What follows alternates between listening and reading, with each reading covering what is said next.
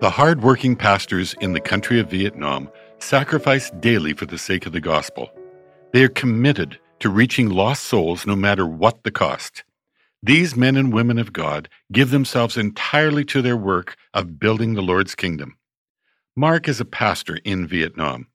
His parents raised him in a loving Christian home, and at the age of ten, Mark accepted Jesus as his Savior and never looked back. At eighteen years old, he was asked to be the choir director at his church, and then at nineteen, he became a deacon.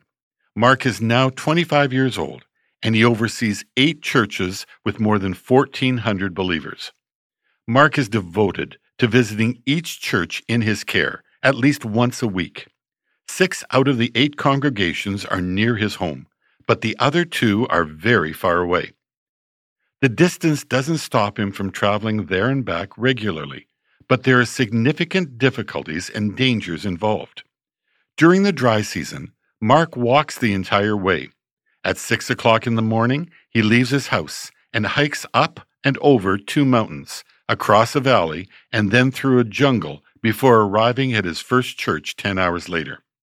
During the rainy season, however, Mark begins his travels on foot, but must alter his route to avoid the massive clouds of insects in the jungle.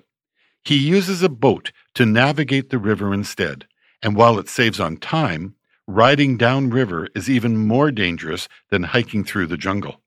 The boat is owned by a godly couple who wish to help Mark reach his churches. However, the communist authorities have spies watching the boat and strict instructions to inform them if it is used by Mark or any other Christian. Each time he steps into the boat, he risks his life and his freedom. Once Mark arrives at the remote villages, the believers gather and enjoy a time of fellowship, prayer, and teaching. Mark endures the ten-hour journey home the next morning. He knows the risk of being caught by the police is very real. They would put him in jail and try to force him to sign documents renouncing Christ. But his hope is in the Lord, and his eyes are on the Father who calls him to serve.